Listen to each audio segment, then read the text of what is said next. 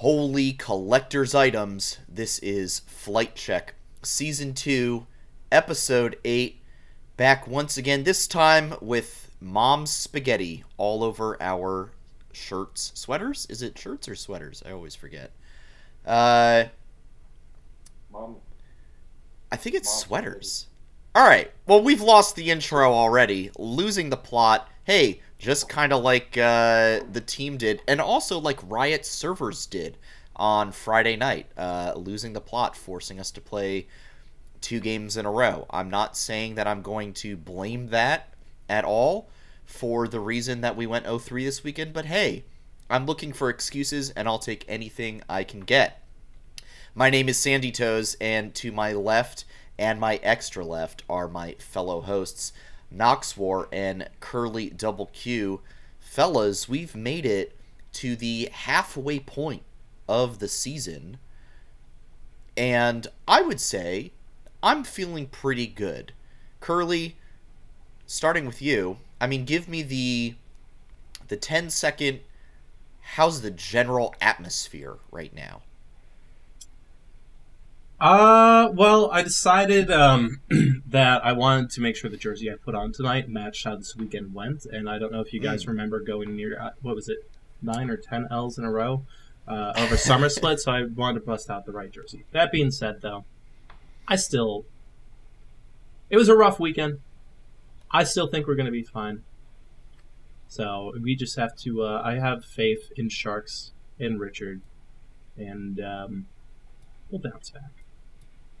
Yeah, you know, I think we've got a softer schedule next weekend. Knox, uh, you know, five and four through the first half of the spring split, and maybe a couple softball matches next week. I mean, I'm still feeling fairly optimistic about our playoff chances. I don't know about you.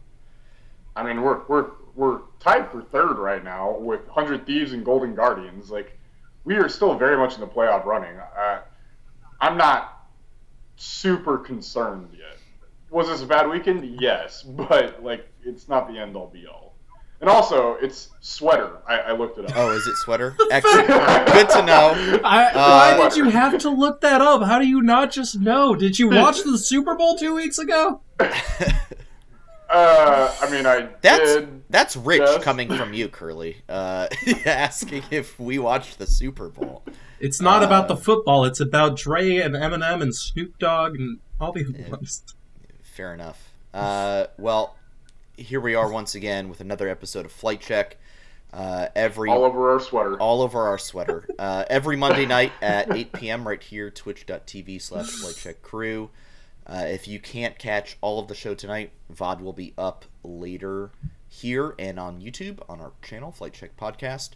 And audio version will be up on Spotify and all your favorite podcast listening platforms as well.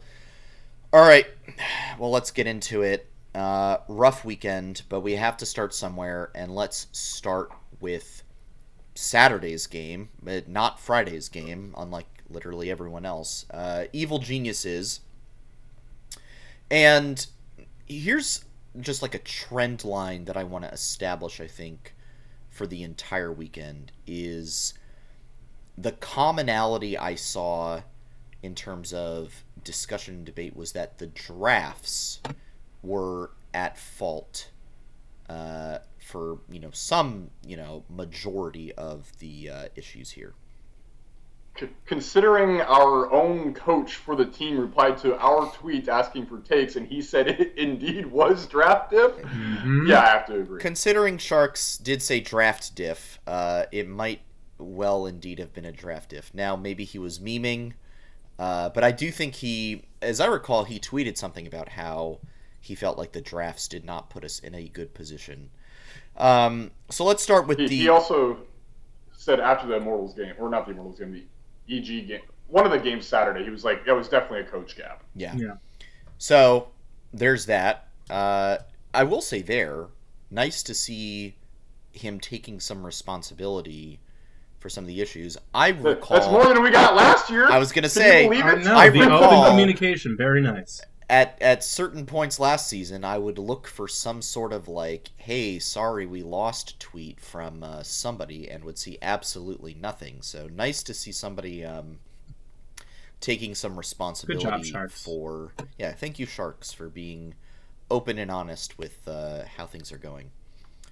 Uh, okay, so starting out, some pretty typical bands. They take away.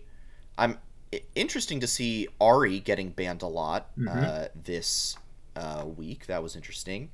Uh, but also, I, I this is like the worst ban in the LCS right now, even across all leagues. Actually, I think this is terrible. This champ is not good. Yeah. I don't understand why pro teams are banning or picking this champion right now. yeah, well, they ban it. Uh, we ban Ryze Zeri Gnar. They ban Ahri Hecarim Jinx. Uh, and they first pick the Aphelios. Mhm. Uh, we go Gwen, Tahm Kench in return. They go Rakan, Lee Sin, and then we take the Jhin to round out the first phase. My immediate issue I don't like Jhin uh, right now. Um, You know, I know the Jinx was banned. I wish, and I felt like this was a problem throughout the entire weekend. If you will note, we let the other team have Aphelios All three games. all three games. Coincidentally or not, we lost all three games. Um, uh, you know, I think that's a little bit of results based analysis there, but if they're going to ban the Jinx, I would like to see us ban the Aphelios in return. These are these have clearly been the two like S tier AD carries in Spring Split so far. And I just if we're not going to be able to get the Jinx, I don't like them um, having the Aphelios. Nox, I mean, how do you feel about about this pick? You know, and, and letting them have Aphelios so early. So I, this actually all revolves around top lane, believe it or not. So forgive me, but I'm going to go in for a second here. Do it. Um, for whatever reason, and this isn't just FlyQuest, but a lot of teams across multiple different leagues have very, very high priority on Gwen right now, which we first picked for on red side. Um, so if you look at our bans, we banned the Gnar, and I think that's kind of a hey, like just to make sure that we get in there we can fight it because Gnar, Gnar's a good matchup into the Gwen. Take out the Gnar, the Gwen is actually for the most part pretty okay. Um, on top of the fact that Gwen is very flexible right now, so you just you want to make sure you give Gwen as much room to breathe as possible. So I think that's part of the reason why you didn't see like a Aphelios ban coming in matching the Jinx ban because then things kind of get a little weird, I think, and I'm not really sure how that's going to end up turning out. Um, as for the Jhin itself, um, I think yet again, like, I, I you know what, I'll, I'll be the Jhin apologist. I, I don't think Jhin's bad. I, I think honestly this comp actually kind of works for Jhin. You have consistent DPS in the Corki uh, that can also poke. You have the Gwen who can absolutely shred any tanks that are possibly picked. Um, and then you have Jhin who has this long range potential that can slow people down and chunk people out from far, far away. Um, I don't mind this Jhin pick. Um, more than anything, I, I take more offense with how much priority was being put on this Gwen and the fact that I just don't think it's all that great. I don't think it's something that needs to be prioritized, and it's something that probably needs to be used as a counter pick instead of something that's prioritized. So for me, I don't have any issues with the Jhin. I still don't have any issues with Jhin. I've been defending this champion for weeks now, and I think honestly, for the time being, as long as you build comps that cover his weaknesses, you should be fine because this comp has DPS. You can DPS down objectives with it because you have Gwen and Corki on it at the same time. Um, yeah, I, I don't have an issue with the Jhin, but by all means, if you guys want to debate with me on this, I'll happily. Oh, I'm going to counter you so hard right now. okay. Here he goes, folks. Pure statistics.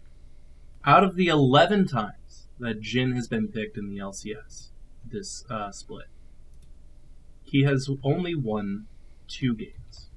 That is across the entirety of the LCS. I think that goes to show that Jhin, and oddly enough, Jhin is picked higher than Caitlyn, who has a 40% win rate, um, Zeri, who's a 50% win rate. Granted, those are smaller sample sizes. But if out of 11 games only two of those have been wins.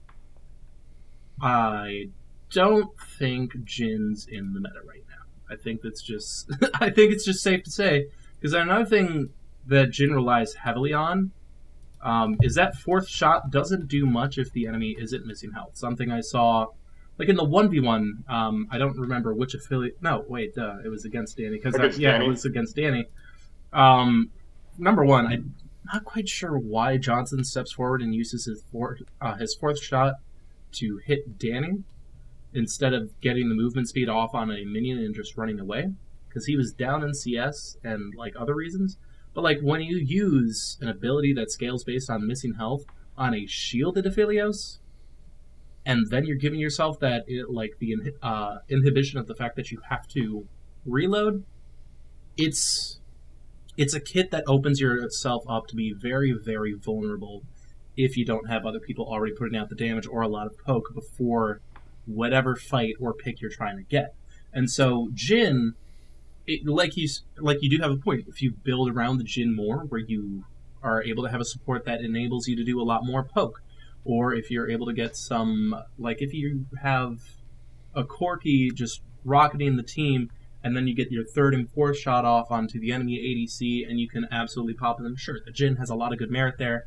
And then if you know you can do a lot of good zoning ults, um, like even if you don't get kills out of it, you can whittle down health bars and get some good kills. But compared to these other, just a lot more in your face, high pace, high capacity um, for damage champions that just do it DPS rather than one, two, three, bam. It, it's just not good right now. It just simply isn't. Um, now I'm seeing. Well, I, yeah. I, I am going to reference I chat here real quick. Um, Arkham Avalon is saying now, what if Jinx and Aphelios are banned?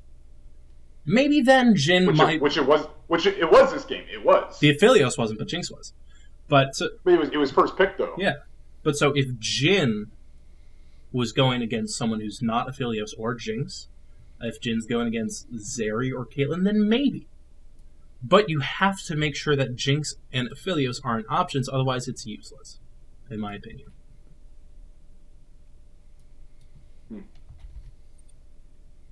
I, I I mean I agree that it's probably like a tier two, tier three pick, but with the way this draft panned out, I actually think we built around it fairly well. I, I guess that'll be the last thing I say on it because we don't have all night to spend on debating this pick. For sure. Yeah, fair enough. I also think Um, I don't know. I, something I would have liked to have seen, and granted, I know it's not meta right now, but every once in a while, last um, season when we saw uh, Johnsun on Tristana, I actually kind of like his Tristana sometimes. Now, like I said, I don't know how it would work, would work in the current meta, but it's uh, I think it's solid. So, like something we could yeah. have given a shot instead of Jhin. I think another point that I want to bring up because this is kind of concurrent across multiple different games is we let Caitlyn through. It wasn't banned at all. We banned it on blue sided against Immortals, and then we also didn't pick it against uh, uh, Cloud Nine either. Yeah. Do we not play Caitlyn? Well, I think if you the problem is we had already take we were uh we already took the TK, right? And I think if you're gonna play Caitlyn right now, you have to play it with the Lux. Well, if you don't pick the TK though, you just pick the Lux. Is what I'm saying. Yeah, I think Dude. at that point though,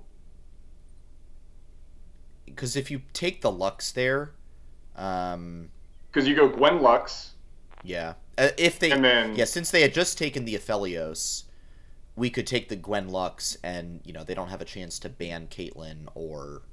Um, yeah, Yeah, you'd rather go Lux there because then maybe they take the Lux for some reason, or but they, like, they, they wouldn't uh, like. I don't see a world where you go Aphelios Lux bot lane, right? Yeah. Like that. I mean, or sorry. Uh, well, yeah. If you go, if you go like Gwen Caitlyn, I don't see a world where they pick Aphelios into Lux afterwards. Now, right? here's Yeah. So you pick the Lux there, and they can't pick the Caitlyn, and then we got our Caitlyn bot lane. Here's another thing. I think I don't know if it's patch 12.4 or 12.5, but something I noticed um, that had a, like a little bit of an increased win rate that I think we could have pulled out here too would be Nami Lucian. I think it's gained a resurgence in some other major regions, if I remember correctly. I heard on some broadcasts, and so Yeah, true. I don't know if I've seen Johnsun on Lucian before, but you know, Aphromoo the trademark of support is so easy. We know he'd be good on the Nami, um, and we know their synergy together. I think it would have also been a good potential pick here as a decent answer to Aphelios because he could have,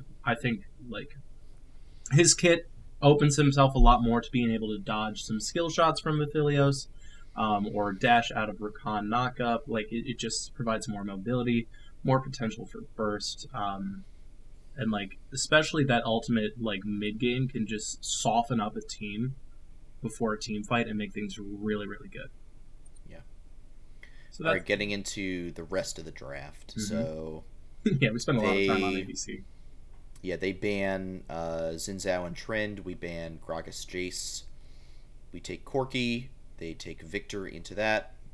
Uh, they take the Akali into the Gwen and then we uh, get jungle counter pick and we take Viego. And then the game kind of plays out. We do get first blood, uh, which was great to see, and you know it's a moment where you're like, all right, we're just like right back where we left off. Um, they have a very clean four man dive bot at around 640. Uh, they get two kills. That dive um, is very frustrating for me because you watch the VOD Johnsun and Afro are very much aware that the dive is coming. Like, do you think? Grant, yes, you're you're, you're going to lose plates, but like just back off. yeah, j- just like move back up the lane because neither your mid nor your top have TP. Um, and then Jose was topside. Like, just you're not getting any any help at all. You just got to back off that wave. You got to back off that turret. And yeah. it's uh, I don't know. I just don't know what the thought process was. Pretty well, sure. Sorry. I think we came pretty close to actually getting a kill back in that dive. Not we, that we all, we did. Not that that makes it any better, um, but yeah. Well, it reminds it me of last close. week against Hundred Thieves, where the same thing happened. It was a four-two. We almost got a kill. We saw it coming, but we just didn't get anything out of it. Yeah. And I think yeah, I... what that might be is um, potential signs of overconfidence in the bot lane, where they're like, "Oh, we can take it," and then we're like, "Oops, all right, maybe we can't take it." So, like, as much as I like confidence and boldness from the team, I think we also, from these, might want to exercise a hint of caution here and there. Mm-hmm. And actually, you bring up a good point, Curly. Like, this has happened twice now against us. And I wouldn't be surprised if teams are actually taking time to plan in their strategy meetings, going, hey, this bot lane does not respect possible dives on the turret. And so they make it a point to, like, if we play this clean, this dive cleanly enough, we can walk away without a single death two kills and a bunch of turret plates. Yeah. It's hard to do, but like it's a, you can do it because you know for a fact from past games that FlyQuest has shown a pattern of not responding to these dives. So I bet you anything it's something that teams are planning and actively practicing around whenever they're prepping for us, and I hope it's something that FlyQuest is looking into to make sure we correct this particular course of action, however you want to call it. Yeah. Now the thing is, is it only has happened on red side. It didn't happen on blue side. So I don't know if that's a trend or just a coincidence.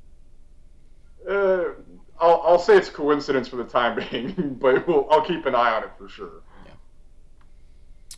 Uh, next game note I had was uh, Toucouille strays a bit too far for mid lane, and Inspired is still hanging around, and he gets an easy uh, ward hop into kick, and uh, yeah, yeah. That, that I think that's like a minute because Impact got a kill top lane and then Jose traded it back.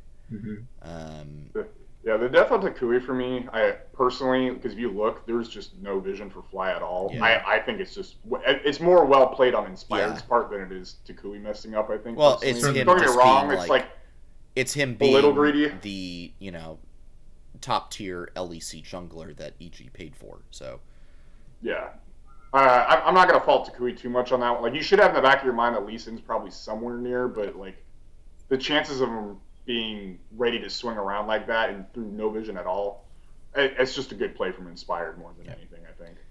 Let's talk about Danny solo killing Johnsun at nine minutes because I think we need to talk uh, about this. Um, it's just bad. It's just bad. It's just bad. Danny has no Danny has the chakrams. It's just like, yeah, it was just. It, it, that was just frustrating. Uh, I need to go back and look because uh, I'm not sure if Johnsun had flash up What like uh, at the time. I don't think he had flash up, but what the big uh, thing, like I said, he was. He, he- I felt like he was a little greedy there. uh, Exactly. at- Yeah, he was very because like I said, he yeah. used he had his fourth shot up, and for some reason, instead of shooting the minion wave and using that movement speed to get the frick out of there, he instead steps forward just into turret range, uses the uh, fourth shot on a full health Aphelios, who has the chakrams. I believe he even had Moonlight Vigil up. I don't think he used it, but he had the option. And he, No, he did use Moonlight Vigil. He did, He, he yeah. just he yeah he just nuked him. Yeah, so he just absolutely like you see this Vilios, you know, as an ADC who's in the LCS, who's been around for a while, um, and I think he's gotten a couple of Aphelios games. You know that Aphelios can, if he has the right guns, just pop, pop, pop, pop, pop, you're gone. Mhm. And so, why in your right mind would you ever step forward into that when you're already behind? Yeah. Yeah. Uh, yeah, no, the, the lapse in decision making for sure on Johnsun's part. Definitely. That And that's a huge problem because then uh, I think Jose had to come down and cover bot lane, Mm-hmm. Which let Inspired go for first Rift Herald. Uh, and things just kind of go from bad to worse there, don't they? Because, like, four minutes later, uh, we try to kill Impact. We have Kumo up there, and we send two more. They respond pretty quickly, and Mhm. we end up losing three for nothing. And at the 14 minute mark, you look at the gold differential, and they have a 5k advantage at 14. Mm-hmm. And at that point, I'll be honest, I stopped taking notes because Fair. so I I, was I, just like- actually stopped taking notes at that point too. That's Dave, valid. believe it or not. I was like, this game's over. It's just, It, it's it pretty like, much was at that point, yeah. There's no point in like I watched the rest of the game just to see what happened, but it was just like It was the same thing over and over again. And they, yeah, uh, and they just kept getting picks. Uh, they kept finding fights. We could do absolutely nothing into them. We couldn't split push. Uh, we couldn't find picks. We couldn't be proactive. Yeah. All of our vision had to be invested in certain Our vision is a huge thing I had an issue with here because that play you're talking about right there, where we start, we started with a numbers advantage where it was like, uh, what, It was three, a on, three one? on one. It was a Um, three on one. but how do you not had- kill the Akali in a three on one? Well, because number one, we took too long to do damage, but number two, Yeah, there was no ward in the river to see, and like I don't know what was going on on EG's comms because it looked like right before this three v one had even started, um, Jojopyun, Inspired, um, and Vulcan were already on their way up. They like felt they're like something's up, something's about to happen top. So they were already on their way up, and we had no vision of it. And then another small thing that happened is I think there was a misclick when um, uh, Josedeodo was trying to hit the boom plant because you see there he takes a step and then hits the boom plant, which delays him by just a little bit of time, and he's essentially not a part of that fight anymore. If he had hit it the first time, he would have been able to maybe get a spectral maw off, delay some of the backup from EG, but overall, just the lack of vision there hurt a lot. Um, and then it, so okay. and then another reason that I don't think we were able to kill the Akali three on one is because, um, and I don't want to flame Kumo too much, but we're gonna personally, I know I'm gonna talk about him a decent amount tonight. Is in this you saw the difference in experience level because even though in my opinion Gwen should potentially have an easier time in lane against the Akali because of the kit, because of the W, because of the sustain you should have. Um, he just kept he was constantly held on the ropes by impact and was not able to do really anything because of it and impact was able to just keep getting himself more and more of a lead and we took too long to have a decisive response on impact and so at that point that's part of why we were not able to kill him in the 3v1 Yeah, I, I just I more than anything I wanted to add. I don't think initially what happened in that play was I don't think they were ever going for a gank onto Impact because you watch you see Afro roaming up and you see Jose roaming up and they initially go into EG's topside jungle right and you see them drop two wards in there and they start backing out and they realize hey Impact's pushed up a little bit I guess we can go for it. They, I don't think the int- initial intention going up there was ever to go for the gank. It was to get vision down on their side of the jungle so that way they could keep better track of Inspired.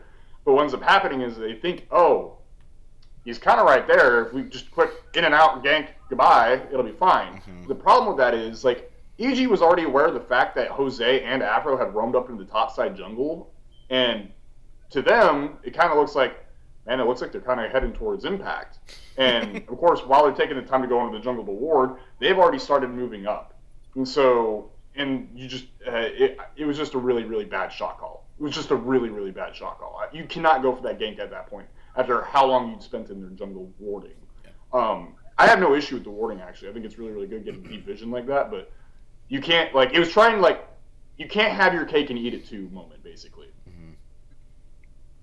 Yeah, and from there, EG just slowly bleeds us out. Uh, we can't really do anything. Yeah, no, we just sit back and what I want to talk about here is on EG's side, at least from this game, I didn't get to look at any of the other ones.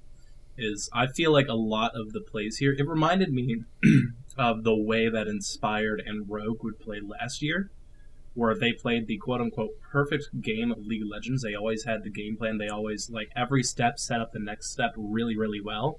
They just mm-hmm. always had long games because they weren't making big plays. They were always setting up the next play, waiting for a 95% chance to make this work, and then they went through. Because I guarantee you, if uh, EG were a bit more bold, this game could have been done 10 minutes earlier. Yeah. Uh, and then I think the difficulty for me is that it felt like more of the same. I don't know if, if there's anything else we want to talk about for EG. Uh, more of the same for the Immortals game. Yeah. Uh, Uh, I was gonna say just the last thing for the EG is just I think more than anything this game was kind of on uh, the bot our bot lane. Yeah.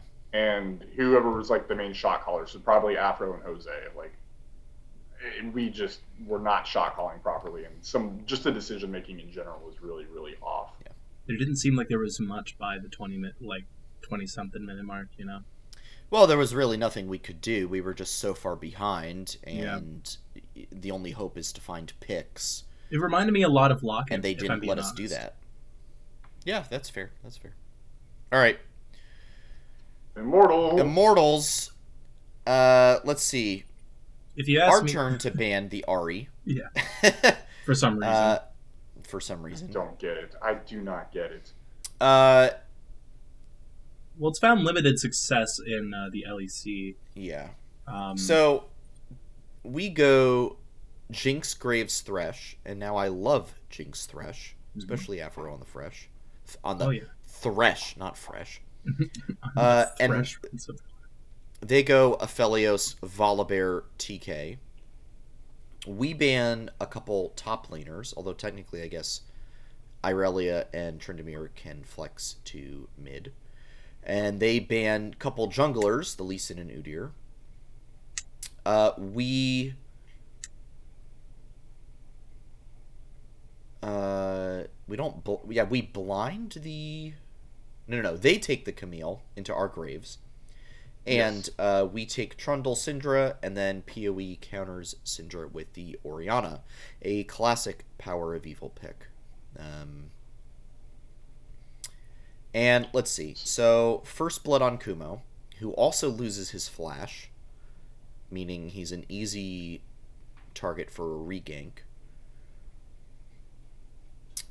This game for me was a jungle gap. I think Xerxes Oh yeah, this this game was on Jose. had insane pathing. Uh, he did really, really well. Um, like if you want to see good Volibear play, just go watch this game. Like, that was did yeah. He did so well in the first ten minutes of this game. So I, I took detailed notes Yeah. on that gank from Xerxes on the uh, on the Talk about very it. first gank Talk about it. because I, I really do want to emphasize how good this was from Xerxes. Okay. Yeah, go. Um, so first blood on the Kumo. Like I'm just gonna read my notes directly. Um, first blood on the Kumo. Kumo even has a good ward to protect against the gank timing possibility from Xerxes, but he just gets ran down anyway. Because basically he ends up putting a ward down right at the minute 35, minute 40 mark, and that's that's to cover the possible gank timing of if Xerxes skips two camps to gank him early. And if you watch on the VOD, you can see the ward does spot him out. Like that ward was like great from Kumo and even predicted. Um, but apparently, I guess he just overestimated the actual speed that Camille and Volibear can like chase him down on. Um, so it's even more impressive because that ward takes the possibility that gank timing only if Xerxes skips through camps. Xerxes runs through it anyway. Kumo gets cr- trying to shove the wave into tower for a possible cheater recall, so that way he can get an advantage in lane over the Camille, which makes sense, right? Like you want to get an extra longsword into your uh, back pocket to make sure that you have a little extra AD over the Camille. You can start bullying her in lane a little more, and it just makes the, your life a whole lot easier in that lane. So the Graves typically wants to get a quick shove in, and if you can get a cheater recall off, like Kumo's sitting golden, right? And I, it's just so perfectly read from Revenge and Xerxes because Revenge realizes what's happening. He's shoving me in. If you come now, you skip your two camps, we run them down, I get the kill. Like this game's done and over with. Mm-hmm. So just the call and decision making from Revenge and Xerxes at that point, and the ability to recognize what Kumo was doing, beautiful. Um, it's just unfortunate because Jose, I think, should have been there a little quicker and realized what Kumo needed. And I even said it in the weekend forecast, right? It was like the only way FlyQuest loses this game is if you do not keep track of Xerxes. And mm. what happened? Xerxes ran over this game, right? Um, so yeah, I, if at any point I think if Trundle may be down an extra camp, but I think if Trundle just takes the time to skip, I think that Gromp and just take the blue instead, he's up there a little bit quicker, and maybe it goes into a two v two fight, and you don't know how that turns out, right? Um, so yeah, more than anything, at least for that gank, just massive, massive props to Revenge of the Xerxes because it's a brilliant shot call. It's brilliant reading, and it, it, sucks because I think Kumo had the right game plan, but he just needed Jose there to back him up, and he just wasn't. See, for me, I'm gonna talk about the same things you were talking about in a different light, but before we get there, um, I do think Josedeodo like was in this um, game a major like he didn't perform as well as he could have, but I also think Kumo was a very, very, very vulnerable weak point uh, in this, and I think it goes back to draft because Trundle can be a reliable pick especially if you're stealing the stats of the Volibear and uh, the Kench. You know, there's a lot of good stats to steal. And then, heck, even depending on the build Revenge would have, uh, could have gone for, even taking stats from Camille is good. I don't think it's the right pick for Josedeodo. Um, the few times we've seen him on Trundle before, it's never been my favorite thing in the world. I don't know his win rate on it, but I'm pretty sure it's negative. Um, And so I would have liked to have seen something more akin to like uh, the Xin Zhao because it hadn't been banned out, or a Jarvan 4, or just something that he's shown a lot more agency um, on. And then we just need to put Graves in the vault for Kumo. Graves can be a good top pick. I don't think it is a good top pick for Kumo. Um, because while I've like praised Kumo for his ability to fill any role that FlyQuest asks of him, for some reason, if that role is using Graves, it's just not been positive. I want to say he's now 0 3 for the season with Graves. I don't know what his all time mark is, but it just it didn't look good. And then another thing is like I think the counter pick of Camille into Graves is very very smart on Immortal side because normally you would think, all right, ranged versus melee, Graves should have the advantage to some degree. But because of Camille's kit, all that advantage of the range goes away, especially as long as you stay even until level 3. You then, as Camille, have the advantage because you can E in there, knock him up, get an auto attack off for the first proc your Q. You've got your shield up for like the one or two shotgun blasts that get onto you. So you're sustaining more because you've got that physical shield. And then you're doing another auto attack or two and then you do your second Q, you can just burst him down way quicker than he can burst you because you're right in his face, so his blind isn't going to do much because you're both in the smoke, you know? It's just a lot, like, as long as you stay safe until level 3, or in this case, as long as your jungler is being very smart and uh, responsive and getting you an early gank, you have an easy lane as Camille. So I just think the Graves and Trundle picks were a little bit of a whiff on our part. Um, And then, yeah, and then just translating to the late game, it kind of is similar stuff to where we didn't have any decisive calls over, like just after the early game, because once things started to fall apart, we didn't figure out how to pick them up. The only, to me, major advantage we had was for a while, Toucouille had a hefty lead on PoE and was doing good damage, but we didn't utilize that. But I might be getting ahead of myself in the discussion by talking about that. I uh, I did look it up. Historically, over his career, Josedeodo is nine and ten on the Trundle, so not quite like Okay, not perfectly negative, just a little bit. Just like a little bit negative, but also like that's pretty close to even as well. So there's that. Okay. Couple I mean- other things that stood out to me besides the jungle gap in this game. Um, again, the Aphelios on the other team is a huge problem. Arrow picks up three kills uh, around, you know, he's got three kills by minute 15. Three kills at minute 15 on an Aphelios is not something you want the other team to have. Um, I, yeah, Arrow got a kill on Afro, I think in jungle somewhere, and then Johnsun.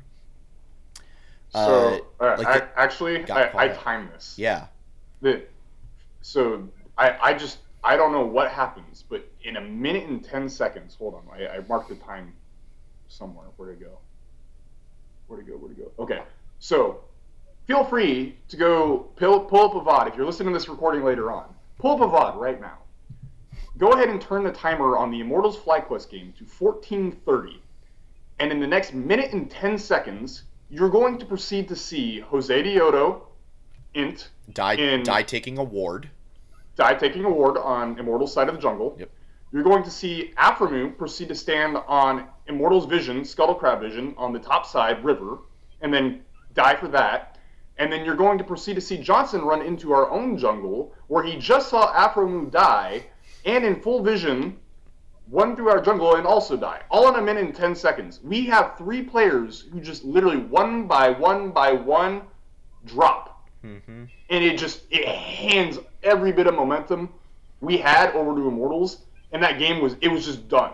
Like there was no explosive like bam team fight done. Immortals is winning this game like it's over with. It was just quiet and silent and dead into the night. And then my person, there was nothing big.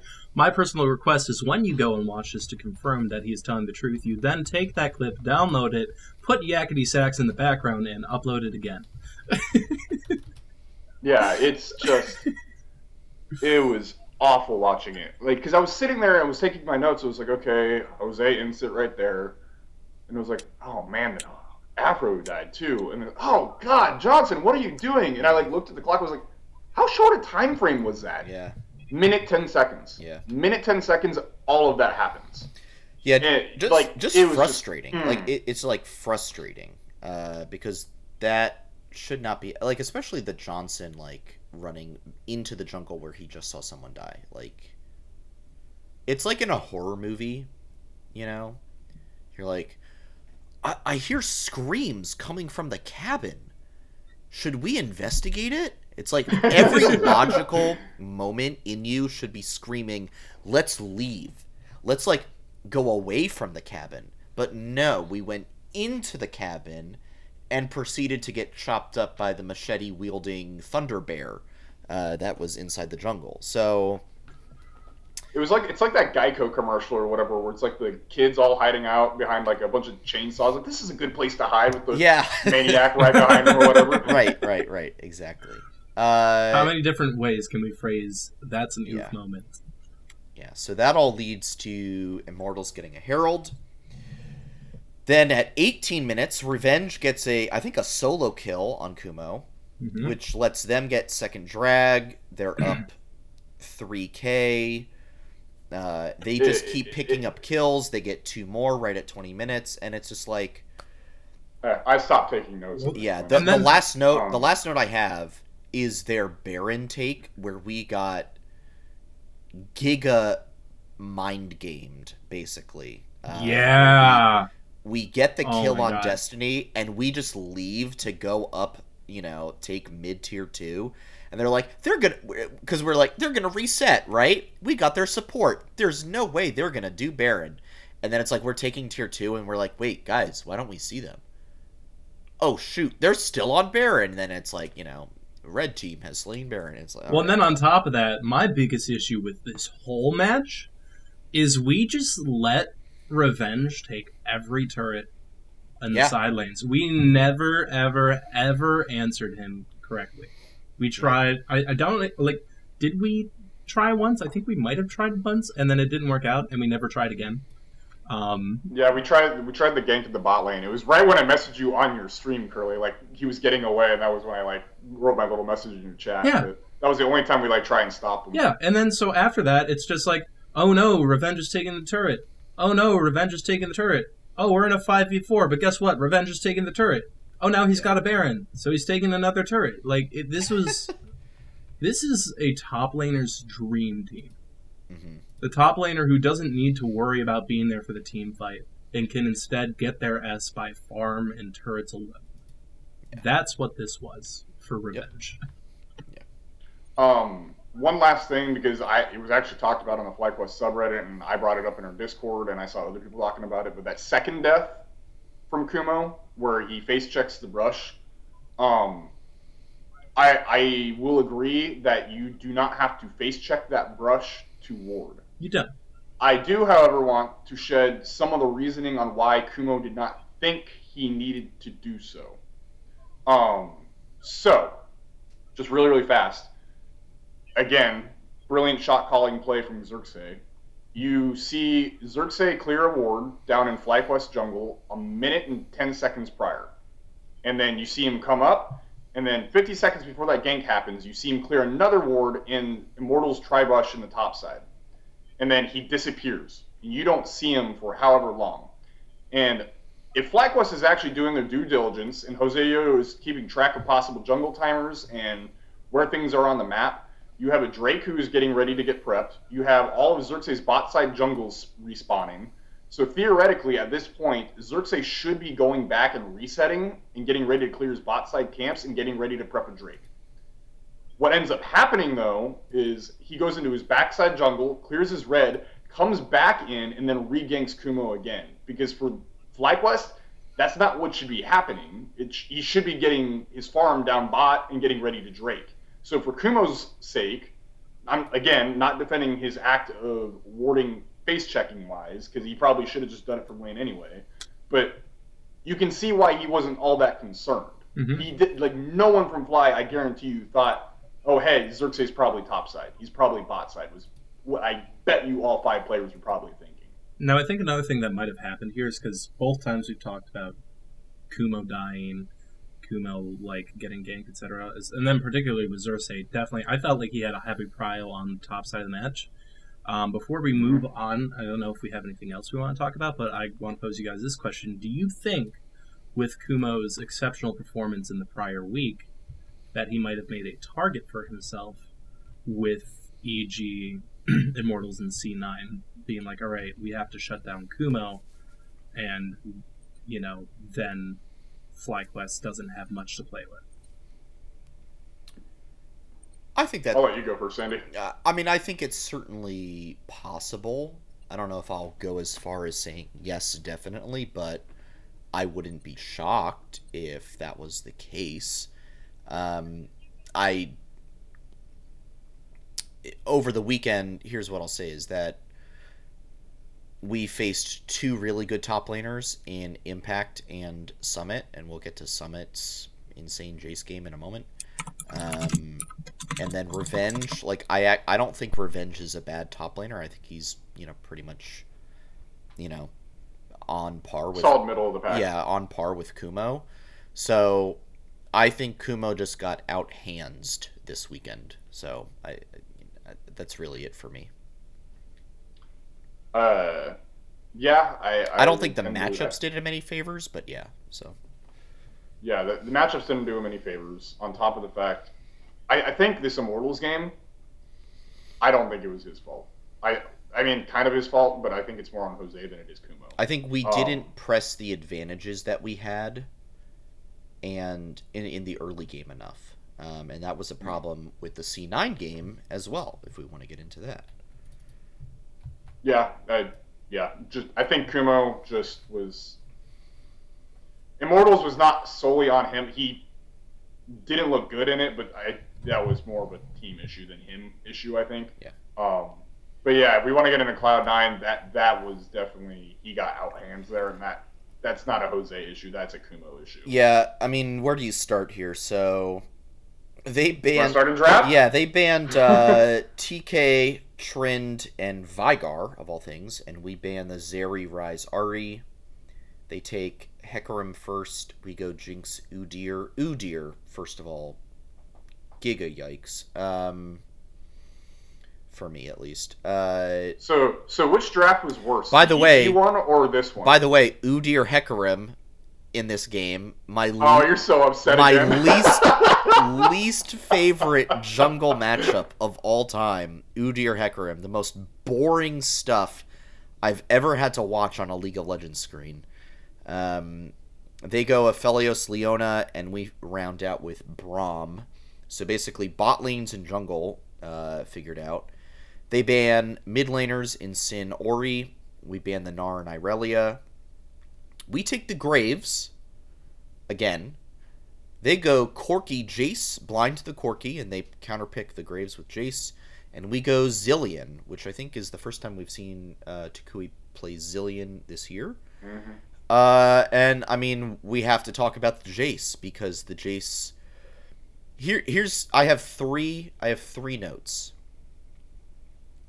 One, Summit slams Kumo top.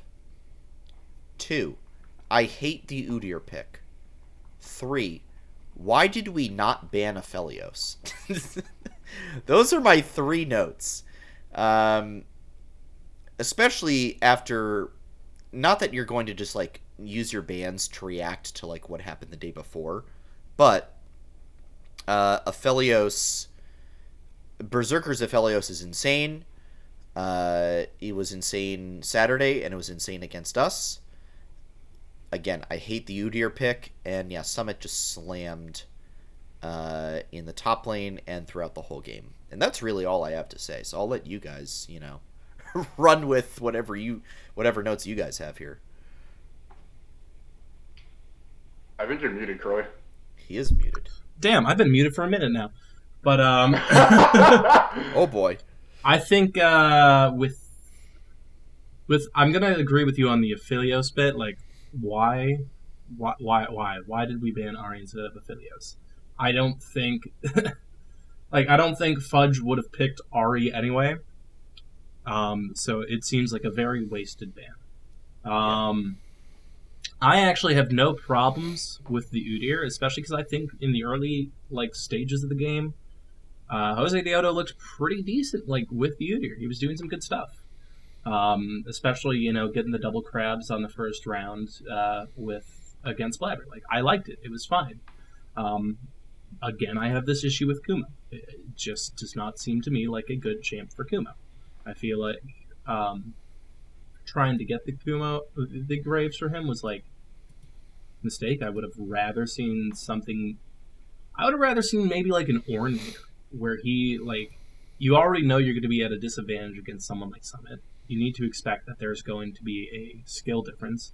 So you're like, all right, I'm not the priority here. How can I reliably be the weak side so that we can get bot and mid fed? Because that's how we're going to win this game. Um, especially mid.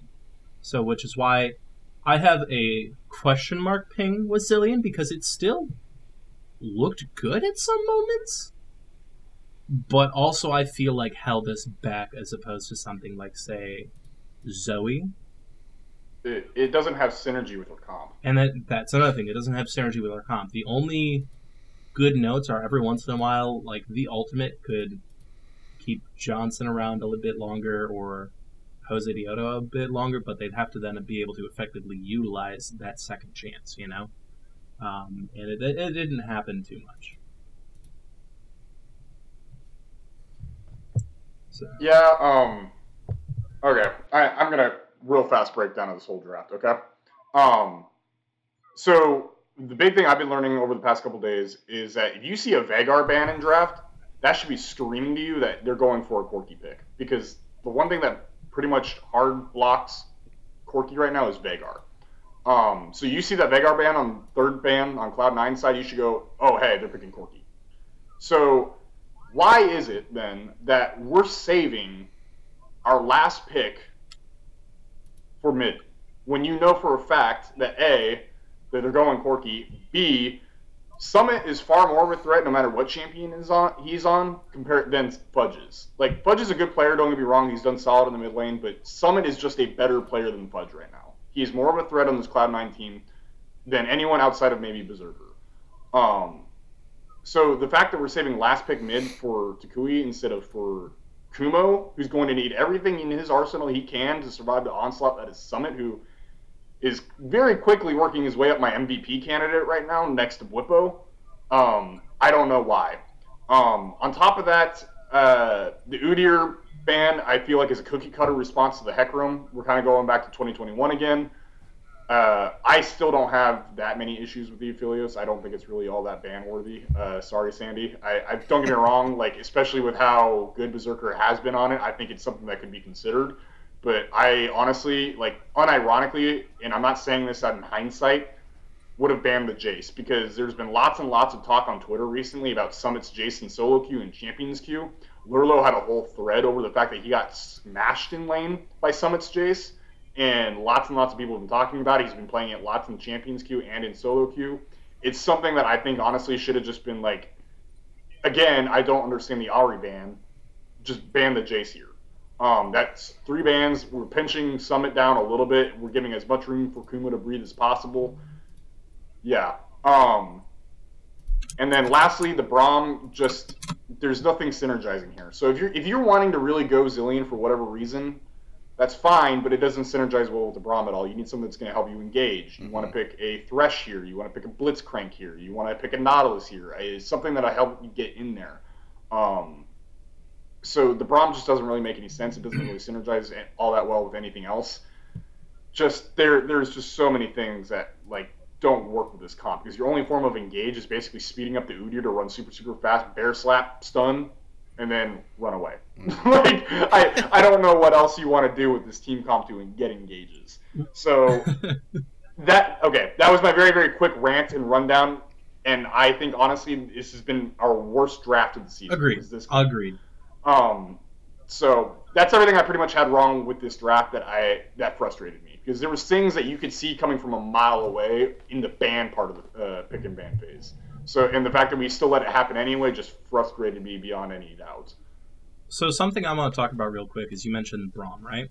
And normally I don't have an issue with Aphromoo on Braum, especially with Jinx. I like it. They've had decent success with it this season However, this match did not seem to be it for Aphromoo. Um, like for one, when we had that really good bot side, I want to say it was like, I don't know if it was a four v two or four v three, but where we got a couple of kills. Aphromoo. Uh, the the tower dive. Yeah, the tower dive. Aphromoo yeah. missed his ult. He whiffed his ult. He didn't do well, but before that, a crucial thing I have an issue with is I think it was a pre Drake fight. Um, because I know it was bot side river, right? It starts out where um, Toucouille and HoseDiodo are on the top side of the river. They get the stun off onto uh, Blabber because he was there. Like he had, you know, I think Blabber engages on yeah, Jose yeah, because yeah. Uh, he's taking the crap. And Aphromoo, number one, had used his E at a point that I don't know why, because there was no projectiles coming his way at all. And he was like just out of range of being able to hop onto Jose Josedeodo. Um, and what you see is you see Blabber, Fudge, um, and Winsome uh, are in the lane up here, and then you've got the ADCs like slowly making their way up. Johnsun coming a bit uh, faster than Berserker. And for some reason, in this moment, the two major mistakes after the like E, like the early E, are for some reason, if you are playing Braum and you see your Udyr right in the thick of a fight, the first thing you do is you make sure you can jump onto him so he gets that armor and MR boost. That's the first thing I would do. And then I would use my E, so it's actually blocking something, not using it while you're far away, right? And then for he does get a Q off onto Fudge, who's on his way out of the fight anyway, rather than onto Hecarim, who has already been shown to be the focus by um, Josedeodo and Toucouille. And they were all three, Winsome, Fudge, and Blabber, were all in range for the Q. So the fact that for some reason he decides uh, to apply his passive to someone who's leaving the fight instead of someone who's about to get smacked at least two, three times makes no sense to me. And I think that's a crucial flaw of like the first part of what goes wrong with this fight. And then on top of that, for some reason, he starts to turn around to uh, Johnsun, but doesn't even commit to turning around to Johnsun. And so then he's just in this awkward space where he didn't do anything effective for the whole fight. And that's not, it was just very weird to me. Because that's not something that usually, like, that you've seen from Aphromoo in a lot of the games. It didn't make much sense to me. And I think it was uh, a crucial fight that lost us some of our early momentum. Because I think we did have some mo- momentum for like the first eight minutes. Personally. Sandy? Yeah, it, it didn't look bad uh, until Summit started getting ahead. Um, and then from there. There it looked worse. from there it looked worse. Um, yeah, I understand the points made about, you know, Udyr, um, Aphelios, things like that. Um, yeah, I found it was interesting that they were, you know, so scared of the Veigar pick that they were willing to ban it. Um, and yeah, that that's a good point that I didn't think about. That if you're banning the Veigar, it's telegraphing the Corki pick. Um, Mm-hmm. and which was interesting because then they left the Corki pick so late, right? Um, and we had the we had the counter pick, and it was interesting that Zilean was the counter pick into it. I feel like they're you know Viktor was up. Um, you know, felt like there were other things that could have gone there instead of the Zilean, but I, I feel like the Fly's thought process on it is Zilean's almost like another counter to the Corki. Because if you notice, like, Toucouille does well in lane with Mhm. him. Like, he actually holds Fudge down pretty good. But um, at, at the end of the day, I don't think you need him to be on a Zilean or some form of counter against Corki. Yeah. Like, Toucouille's good enough to hold himself in lane no matter what the matchup is, in my opinion. I have yet to see this man really lose lane yet while he's been in the LCS, which is awesome. And And, I- it's great to see that we have a mid laner who's so solid. And I would have preferred blinding mid instead of taking the graves yes. and then Absolutely. counter picking the top lane Yes. because you know Summit's good. so get the best matchup you possibly can for Kumo um, instead of blinding your top lane pick and then letting him getting the counter pick. yeah. So Okay, so rough week, but now we've got a fun discussion. Uh, the mid-season FlyQuest MVP, and oh, this is way too big for me to fit on the. Uh, I have an itching feeling that it's going to be a unanimous decision. Uh, mid-season FlyQuest MVP. You can barely see it on the. Uh, You oh, can no, make it. That's- If I deleted week four recap, that would make it so much easier. Yeah, maybe us to- because we're not recapping anything. Yeah, because we're not recapping anything. All right, uh, mid-season FlyQuest MVP. Uh, Knox, who is your nominee? uh, I'm going to have to go with our lovable French king himself, Toucouille. Yeah, I'm right there with you. How about you, Curly? You you see my name in uh, Flycord, right? Yeah. I I'm an LFL, LFL. the enthusiast. LFL enthusiast himself. Yes. Yeah, yeah, no, uh, Toucouille all the way. Are you kidding me? This kid from day one, like even when we were looking kind of rough and lock-in, I've liked just about everything I've seen from him. Um, and he's never, never once been a um, like source of doubt for our success in my eyes. You know, because even even with this weird Zilean pick, like you said, he looked pretty good. So like his worst days are still top five minimum for me, and I love that. I love Mhm. that we have such a solid mid laner. Yeah. I, I actually would not be surprised if you had actual analysts do a ranking. Some people putting him on like an all pro team. I think Oh, yeah. he's he's up there right now. I could easily see him coming in at like a third team All Pro right now. Uh, yeah, no, I feel good. I think for me, uh, this might be a surprise, but Kumo is probably second for me, with Afro coming in third.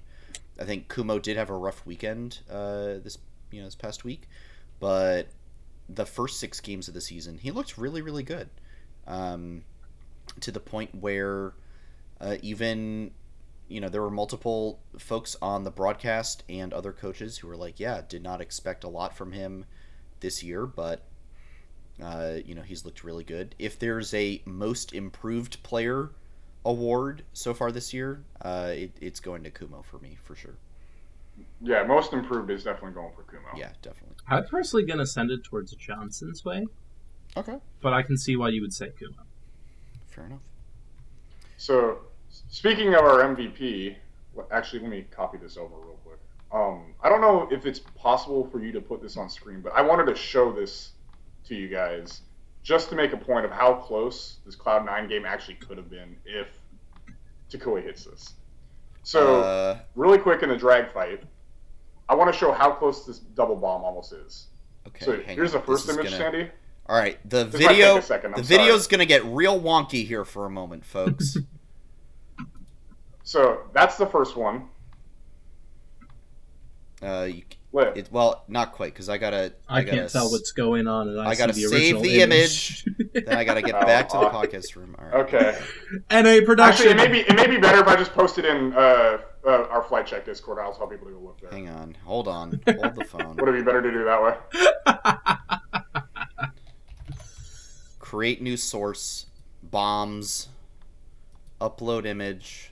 Where'd I even download this to? There it is. I just see. Is that a Uh, lantern? Was Winsome on Thresh? I forget. All right. It is now visible. I'm gonna supersize it though. Over you guys. So this th- this is the first image. oh, there's And two. actually- Why didn't you tell Yeah. me there were two? Okay. All right. First image.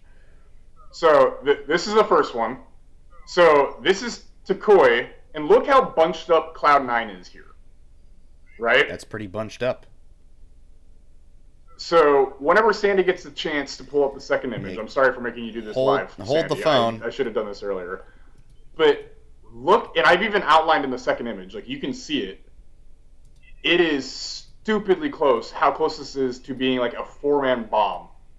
Like look at the outline and how close it is. Like it barely misses. Literally being a five-man double bomb Zilean from That Zilean. is upsetting.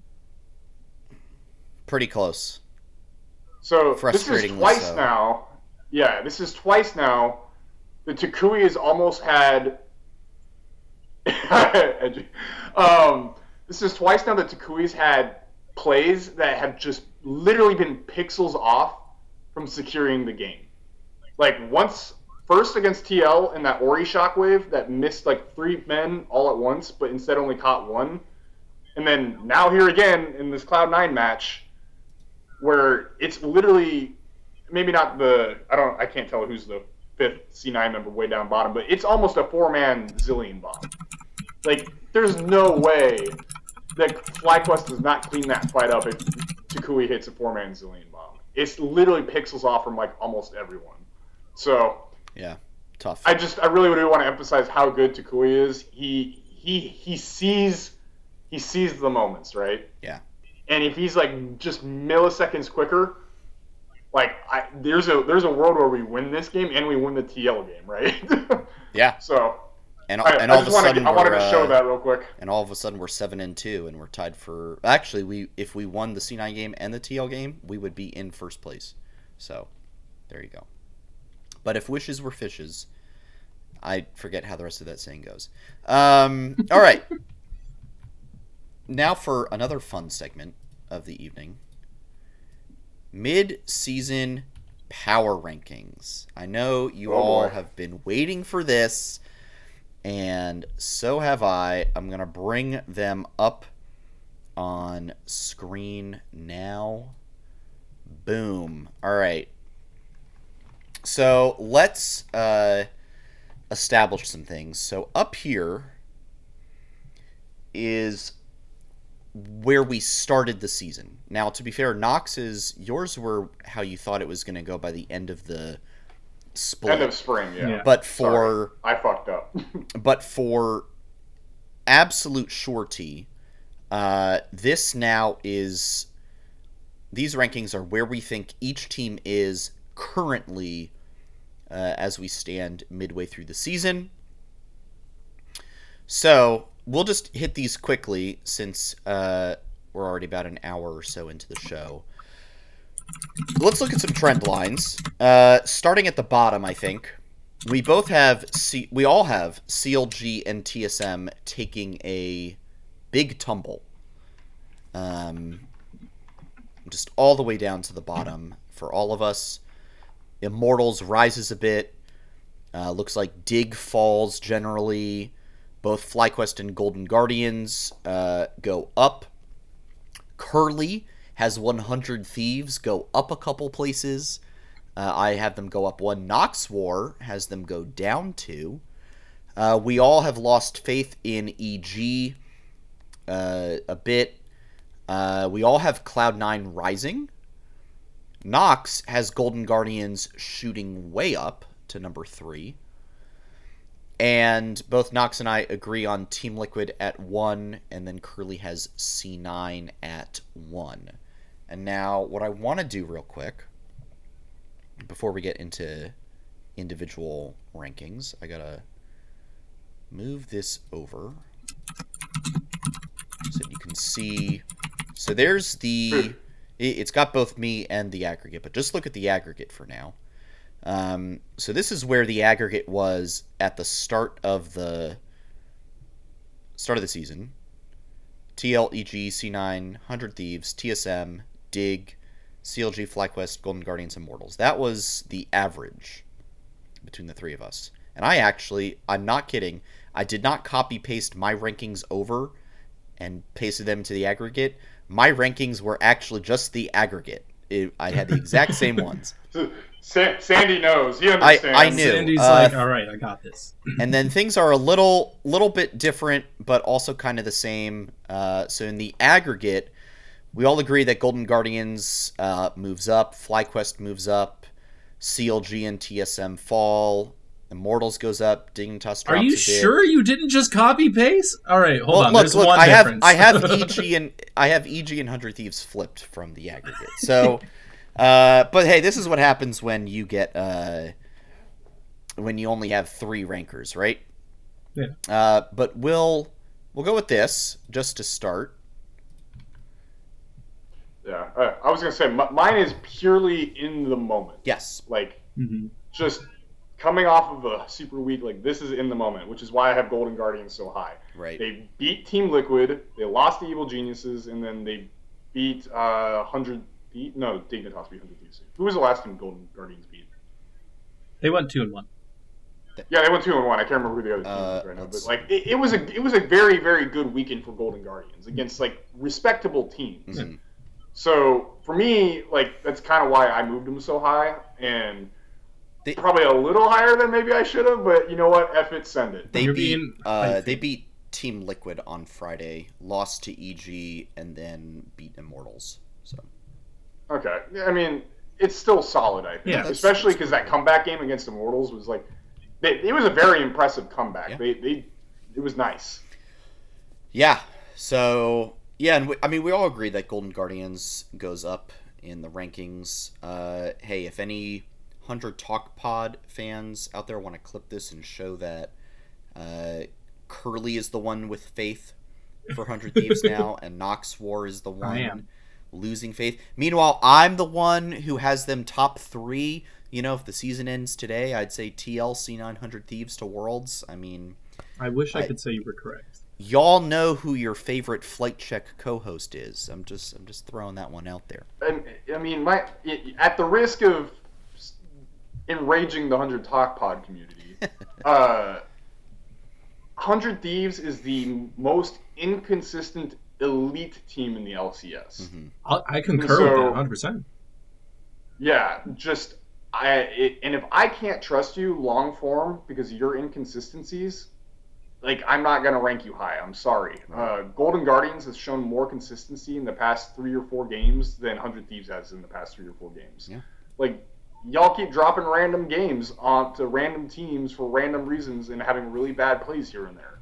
Random. But then you also have like really, really good games out of nowhere too, and you crush Team Liquid and stuff like that too. Mhm. So like I you uh, I don't know where to rank you. That's why I put you more towards like the middle of the pack because you have really good games and then you have really bad games. Mhm. Simple as that. yeah, Yeah, it's difficult.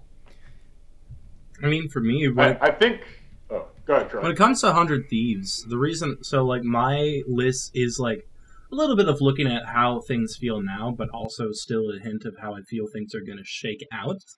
Um, and with 100 Thieves, you're definitely got a point on that inconsistency.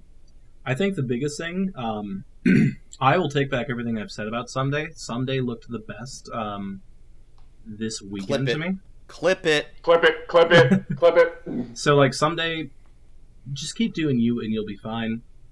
Um, huhi, as long as you don't have another one of those set moments, also keep doing you and you're fine. FBI was a awkward point for me this weekend from what I saw from 100 Thieves. Like it's not a huge concern, but it's just like, eh. and then closers been weird for me as well. But then I I have to agree with the uh, the major talks of Abbedagge and whatever's going on with him right now, it's four weeks in. We're halfway through the split, and granted, there's a whole season still, um, and I don't think it's time to hit the panic button per se. But um, I think Abbedagge needs to figure it out because at this point, four weeks of being the most vulnerable player on the team, something is happening. And I last week I was saying it had to do partially with draft and some other things, but this week I think he just he needs to figure it out. And he has the ability to be a really, really good player. I think he is a really, really good player. Um, he just he just needs to play like it, and I don't know what's happening with that. Maybe he needs to hit the champions queue or something. He does. Maybe I need to unfreeze our cameras for Maybe so. maybe. s- Well, while you do that, let, let me let me bring this back to FlyQuest because this is a. That's FlyQuest true. They can Yeah, get no, way I- I more do in wanna- depth about that tomorrow when you watch. I, I do want to to. focus on how we all have FlyQuest rising up in the power rankings. Uh, all of us to a playoff spot, indeed. Uh, and a lot of that just comes from the fact that we started the season off at five and one. Like, Yeah. and no matter how you cut it, like that's just good. You beat over half. Well, not over. You beat. No, technically, because you can't beat yourself. You beat over half the teams in the league. Mhm. So that's fantastic. That's great. Yeah. Um, I want to, that's more than I expected. and here's Yeah. what I'll say about. Um, here's the list of teams we beat: CLG, Golden Guardians, TSM, Dignitas, Hundred Thieves. Four of those teams uh, are below or tied with us in the standings. Uh, yeah, no, five. Uh, yeah, four of those teams, right? Yep. Uh, Well- and the only team above us in the standings that we beat is TL because we're tied with Hundred Thieves and Golden Guardians. We didn't we never beat beat TL. TL. Uh, We Oh, beat you're right, we Thieves, did Golden not. Guardians, Dig, CLG, and TSM. So all the teams are tied or below us that we beat. yes, tied or below. My bad. Um, yeah, Which Dig, means CLG, hypothetically- TSM. We should repeat that, right? So theoretically, so right now we're kind of at that gatekeeper level. I would say. You know how there's always like a gatekeeper team that you have to beat to get into playoffs. We can clearly beat GG, Dig, probably Immortals. You know if we face them again, CLG Mhm. and TSM. That's four to five wins right there. That puts you at a solid 9 9 10 8. That is a playoff you know that is generally a safe record to make playoffs in 9-9 a little bit less safe than 10-8 but 10-8 will definitely get you into playoffs so um i would say we're in a pretty good space and i'm pretty comfortable having us in that like fifth sixth uh, level For sure. is what I would say. I mean, yeah, I, at this point, especially with the way we opened up the split, playoffs are an expectation of mine. Yeah, at this point they are now. Yes. Like, we have to make playoffs. And ideally, obviously, I would love to see us in the grand finals. hmm Um, I'm not going to be terribly upset if we don't, uh, because as long as we make playoffs and make a good run in it, that gives me high hopes for whatever comes next. That means if we don't represent NA at MSI, we're going to be able to use that time in the off season to grind on Champions Queue and hit the and even take some time off because you know time off is very helpful every once in a while and just do the development development we need to hit summer. But that's getting way ahead of things. Yeah, hmm. Yeah, it's more than anything. If we make playoffs, like my expectations are met, and I'm happy. hmm Um, if we can squeeze a fourth or above, though, that's awesome because then we get double elimination access, Hmm. and that could be huge. Um, so, yeah, I, i if we make six or above, I'm more than content. I really hope that this past week um, was just a fluke. Uh, maybe the guys just the prep was bad. And actually, that kind of what makes me just really, really fast. I want to bring up the fact that technically we didn't play Friday Yeah, and so we played back-to-back games on Saturday. And I, re- I kind of do think that had an effect on our prep and planning Mhm. going into Immortals. for sure. Just our overall mental state. Um, I don't think it was like the sole factor in why we lost, but I do actually think it had an effect on us, which sucks. Um, it, it, it is what it is. Um, but I, I, yeah, I don't know. EG, you got a little lucky not having to play back to back. I don't know if it was a coin flip for that or what, but just having to go back to back after getting absolutely cream stomped by EG and then going into the Immortals match just felt bad. Yeah. So now something I want to bring up then um, is because we did have what I'm going to actually consider this a unique luxury that like some people would consider a bad thing, but we had the unique luxury of being able to be like, all right, how does FlyQuest do playing two games back to back? Because that's what's going to happen when we make playoffs. We're going to have back to back games. And granted, these are against different teams. But this is because we are the only ones that did it one after another. It's kind of a unique situation where we get to prep for playoffs. Where we're like, all right, maybe there's something we'll need to prepare for in this. How do you guys feel? Like, do you think this is something that's going to translate to giving us a little bit of a benefit when it comes to tournament, uh, like the playoff season? Or do you think it's just kind of like, ah, it's two games, but because they're different uh, teams, it doesn't count? And then, given that it was technically an 0-2 for the day, how would you feel about this roster in a playoff situation? Because it was also in lock in that we went 0 2 uh, for best of threes. I'll let you go first, Sandy. Uh, quickly reminding myself what the spring playoffs format is like. I believe Um, it's it's staying yeah. in BO3s until BO5s. Yeah. Well, no, no, no. It's uh, No, no, it's all bad. It's, It's all, all- BO. it's all- All BO5s? All right. it's, Yeah. it's all best of five. If we're five six like we assume we are, it's gonna be we, if we're five six, we're lower bracket. yeah we're lower bracket. And I mean, here's also what I would say is that I don't. I think best of fives is very different from playing two best of ones in one day because sure. a it's not it wasn't even against the same team right? It was two different teams that we had to prepare for. So it's not like you know we could be like oh you know here's what they played last game. Okay let's target ban that now because okay now it's arrow instead of danny. Oh it's xerxes instead of inspired right?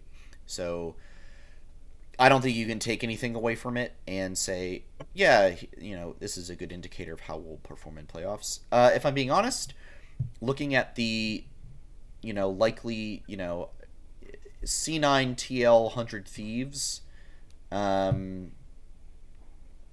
if we get one of those uh if we have to face one of those in losers bracket i don't expect to make it to the next round. Um maybe if it's like a random if we get super lucky on the draw and it's like gg or dig i could see that happening um yeah, that would require like EG to also place fifth or sixth with us or something like that. Um, that's yeah. Right now, that's the only way I see us making it to round two. Knox, I don't know if you have anything you want to say there. No, you you actually pretty much you you nailed my thoughts, Andy. Perfect. All right. Uh, the final topic of the evening. Hey, it's not the season's not over yet, right? Uh, we've got nine more games to play. Uh, starting with ooh, I did not mean to do that. The week five preview. We'll hit this turbo quick. Um, if I can accurately There we go. get us uh, doot doot doot, and then a couple more over. My Oh very no, pr- it's my- white. I went over too far. um, there we go. And you can also see the aggregate randomly in there as well. Akko, uh, what if I zoom one? Ooh, no, that made it way worse. All right, this is professional. Um, Eh, just send it. yeah, we're sent. We're an audio podcast anyway. We're sending right? it right there. Uh, perfect. We'll go with that. Um, TSM versus Fly and Dignitas versus Fly. Uh, there we go. This will be much better. Um, boy, that looks absolutely lovely, doesn't it, folks? Let's talk about it. I think my very controversial opinion about the TSM game is that we are going to win. Uh, that's how I'm feeling there.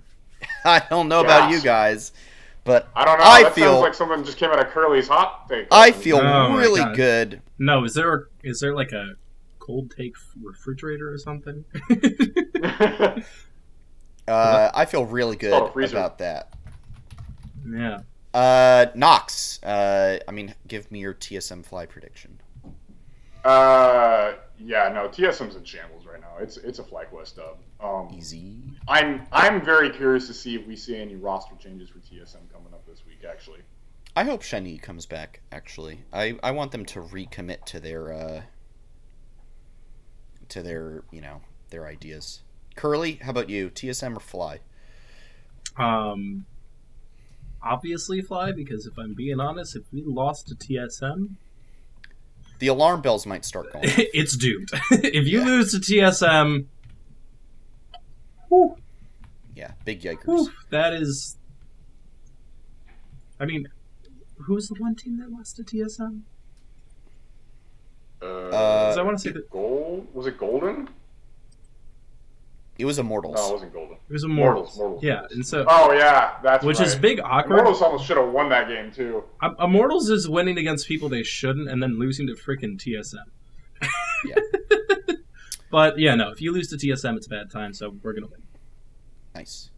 Uh, I am also calling a fly win over Dignitas. I'm going for the 2-0 week. Hey, we beat them earlier in the season, and it was pretty clean. I'm confident. I think the boys are going to snap back. Uh, Is this your first 2-0 weekend, Sandy, that you were predicting? Uh, it might be. I do I- I have think faith. Uh, you know, it, it might be a bit, bit worrying. Uh, I might never do it again. So you know, screenshot it. screenshot it now while you can. Uh, I am predicting the 2-0. Uh, I am also going to predict a 2-0. Um, Nice. I, I think Dignitas, they did beat 100 Thieves in a rather convincing fashion on Sunday, but I, I still think they've got some issues that just aren't quite fixed yet, and I think they're got, they got a 100 Thieves team that just doesn't look that great right now. So I, I think we can still pull it out. Yeah. Curly, how about you? Are you going to finish off the uh, the hopium for us? Hundred percent. Two O week Excellent. incoming. Lovely. Two O's There- across. There's hope on the horizon, guys. Just because we went 0 3 last week doesn't mean the season's over. Two O's across. I the might have been one hundred percent incorrect with my predictions last week. But how was I supposed to know? How were you supposed to know? Uh, all right. Final thing. We do have a couple. Uh, a couple takes. We did ask for some takes uh, regarding the weekend. Uh, first one uh, from Sharks. Uh, I don't know who this is. Uh, just No idea who guy named this is. Sharks. He Some says guy. draft diff. Uh, give me a yay or nay on this one, Knox. Um, on two out of the three games this weekend, yay. Alrighty. Correct. Uh, Curly, yay or nay? Um, so I'm gonna say this in a convoluted way. Do you know how in like Halo there's these thing called skulls, and there's a particular skull uh, called Grunt Birthday, where whenever you get a headshot on uh, Grunt, it goes "Yay!" That's my way of saying yeah. Oh boy. Because that is that is a Grunt Birthday take right there. Oh, there you go. Uh, Everything Evil Pod says we know that one of those losses was to help us evil geniuses to get out of a funk. So we thank you for giving us a much needed mood boost. Well, you know, what can I say? But you're welcome. I guess. Uh, you know, I'm not too happy about that, but uh, I suppose you're welcome. Uh, and then, all right, Alright, here's y- here's the. Well, for me- for- say, y'all better stay out of that funk because you you guys lost on Sunday. yeah, Well, man. another thing I want to bring up is I think it's also to uh, throw people off of the Igabana curse. Uh, Ah, because, yes. you know, Ah, If it's 100% Ikebana curve. Yeah, if it's 100% effective all the time, people are going to know, and they're just going to try to um, cause a delay of game so that you have to play the next day. Yes. Also, I can't hear actually- your four and five team from my five and four team. So it's like looking into kind of a mirror, maybe. yeah, yeah, yeah, exactly. Uh, and then final one, hot take. Oh boy, here we go. TMB underscore forty two. All three games were lost through Kumo. This is because the gap that he made through Champions Q spamming has shrunk as other tops got enough stage games. He's being exposed. This team needs an impact top laner to ever succeed. To which I say, did you watch games 1 through 6 this season? Because, again, Peter Dun called him a top two, top two top laner in LCS and said he would probably vote him for first team All Pro uh, if the season was to end at that point in time. Uh, freak, notorious, just, you know, hater of all things, said Kumo was playing very well this year. Multiple analysts have said this on broadcast. Uh, I completely disagree with this. I think Kumo has really stepped up so far, and I think he just got put into bad matchups this weekend and and did not get the uh, jungle attention and pathing uh, that he would have needed to really succeed in those difficult matchups versus Impact and Summit, two of the best top laners, literally maybe the two best top laners in the league right now. So that's my response there. I don't know how you all feel. I mean, Uh, something I would I'm gonna like agree. I will agree to an extent with you, TP, because I, I did critique Kumo a lot earlier. I wouldn't say all three games were inherently lost through Kumo, but him being like not being able to achieve the same success as the prior three weeks definitely had a major factor in our inability to play. I don't think um, that the Champions Queue has too much to do with it. mhm. Um, I think it definitely gave him a buff at first. Um, I don't think that means he's being exposed or anything. Um, and I don't think you have to be like this team needs an impact top laner to ever succeed because I think we can find success with Kumo. Um, we have in the first three weeks, but uh, I don't know. It, it to me, Kumo this weekend didn't look like the Kumo the rest of the split, and I'm sure the coaching like I'm sure he's aware of it. I'm sure the coaching staff are aware of it. So they just need to sit down and be like, all right, what happened? How can we prevent it? And I will always bring things back to the beginning of the year and just the way that Sharks and Richard approach coaching from what we've seen. I think it's easy to work on like weekends like this where we just don't perform as well. I mean, we showed it in between lock in and the start of the season, so I think we can do it again. And so, while it was an alarm for this weekend, I don't think it's a long term concern, and I think we can rely on Kumo. there you go. Uh, Knox? Yeah.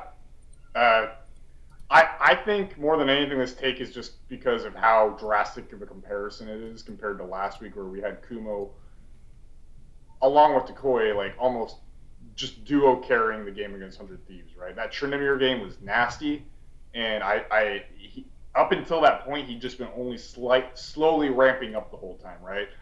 So I think more than anything, it just it, it feels really really bad to see him go from that Tryndamere game and to a certain extent like the middle mid game of that Irelia game on that Saturday against Dignitas into this past weekend where it was just two games of him getting absolutely outclassed in lane and then another game where he just got shut down by a jungler who did not let him breathe, right? Um, I don't think it has anything to do with Champions Queue. I don't think it has anything to do with the skill gap necessarily. Part of me thinks it was just an off weekend because let's be honest here, Aphromoo didn't look good, Johnsun didn't look good, Josedeodo didn't look good. The only person on this team that looked good this past weekend basically was Toucouille. Um, everyone else on the squad just was making really either really dumb decisions or was mechanically not playing well. Yeah. Um, until I see Kumo continuing to look like that every weekend, I'm not going to doubt him yet. I'm just going to chalk it up as it was a bad team weekend. It was a coach gap. It was a draft diff. I'm just going to blame it on Coach Sharks. Love you, buddy. he, I'm sure he's the type of coach that will gladly take the blame for his players, so they don't have to it, worry. it Yeah. certainly seems like it to me. You know what? I just thought about though. You know, because it's the end of the month, guys, and you know what? Every like young middle age to middle aged adult has to worry about its rent, and you know, because we Uh, don't get thanks, import. Curly. Yeah, we don't get imported for two point five million dollars to throw our shot at worlds, unlike some mid laners that go back to their native regions. So they have to worry about rent, and so they were probably just stressed that in trying to save the environment and not throw a bunch of money, they're like, "Oh man, h- I, what do I do?" That one, that one belongs in the oven. That- that belongs- Yeah, that one, that one belongs. to me. That's not even the oven. That belongs in the what the? Where did you pull that from? Alrighty. Well, I think uh, that is everything th- for the show tonight. I don't know if you guys have any other uh, notes or topics you want to bring up before we close out. Um, I am running a TFT tournament this Friday. Ooh. Come play. Uh, top four places get RP. Um, 16 players in total. Should be fun. How many how many people do you have signed up so far? Uh, I actually haven't checked since Friday. Uh, give me a second. I might get in Alright. on that. I, as far as I know, don't have any plans, and I'm not scheduled think- to work. I think I might be free as well. Here's the Yeah. thing: I will have to actually play some TFT. No, I'm gonna what go the in meta blind. is. Uh, Are, are oh, Yordles still a thing? Uh, yes. They are weaker in Doesn't my matter. opinion, I'm gonna yes. them. Excellent. If you if you if you know how to play against Yordles in any capacity, you better look out because I'm gonna lose to you. There you go. Uh, we currently have eight people signed up, so I need eight more still. So you got one bracket. Half the slots are taken. Only half, Half the slots are remain. Sign up now. That's your uh, call to action right there. Thanks, I Andy. it. There you go. Nailed it. Thank you, everyone, for tuning into this episode of Flight Check LCS. What LCS. about me? Do I not get to say anything? Your, your time's coming. your time's coming. You get the shout out. We always do the shout outs at the end. Okay, okay. This is this is the this is the spiel. If anything, I, I, I went out of order. This so is the I closing apologize. spiel. Well, I just you know any topics or anything uh, I asked for 'em. Uh, yeah, LCS back once again to Saturday, Sunday this weekend. Uh, we play TSM and Dignitas Saturday and Sunday. Be sure to follow us on Twitter uh, for reactions and thoughts to the games. You can catch the show at Flight Check Crew, uh, where I post either the Let's Go meme or the man.jpg horse on a beach meme, depending on how the weekend goes. Uh, you can follow myself at SantosDB, Knox at Knoxor with two R's, and Curly at Curly underscore double Q underscore. Uh, make sure to hop into the Flight Check Discord as well. Uh, that is where the aforementioned TFT tournament will be taking place, uh, as well as all kinds of esports discussion, uh, FlyQuest game discussion, and other stuff takes place. And if you missed any part of this episode, the VOD will be up on YouTube tonight or tomorrow morning, uh, and the audio version of this episode will go up on all your favorite audio listening streaming platforms tomorrow morning as well. If you're listening to that right now and would like to catch the show live, we broadcast the episode every Monday night at 8 p.m. Eastern Time, right here at twitch.tv slash flight check crew. Curly, any final notes before we wrap up? Yeah, for sure. Um, so like shout outs and all that stuff. Because I didn't have any notes for the weekend after what we talked about, so I'm gonna I'm gonna kick off the shout out segment. Um, huge shout out to the uh, new FlyQuest interns. Because Hmm. especially those like social media interns, they've been popping off, dude. I Oh, I actually I keep saying this to my girlfriend. Like I've said this multiple times now that it's like, wow, the social media game for FlyQuest has gone off in the last few weeks, and Yeah. definitely the interns are coming in clutch. Yeah, and I cannot wait to see who has the luxury of working uh, under Fiend because that's going to be an awesome time. And I just like that FlyQuest is making this expansion uh, for like these internship opportunities and to like alleviate the uh, stress from their team and like Mhm. just it, it's already reflecting really really well. So Yeah. hope to see more of this expansion in the future. Very very satisfying. And then another thing is a similar to Nox Wars plug is I'm also planning a tournament, but for at the end of the month.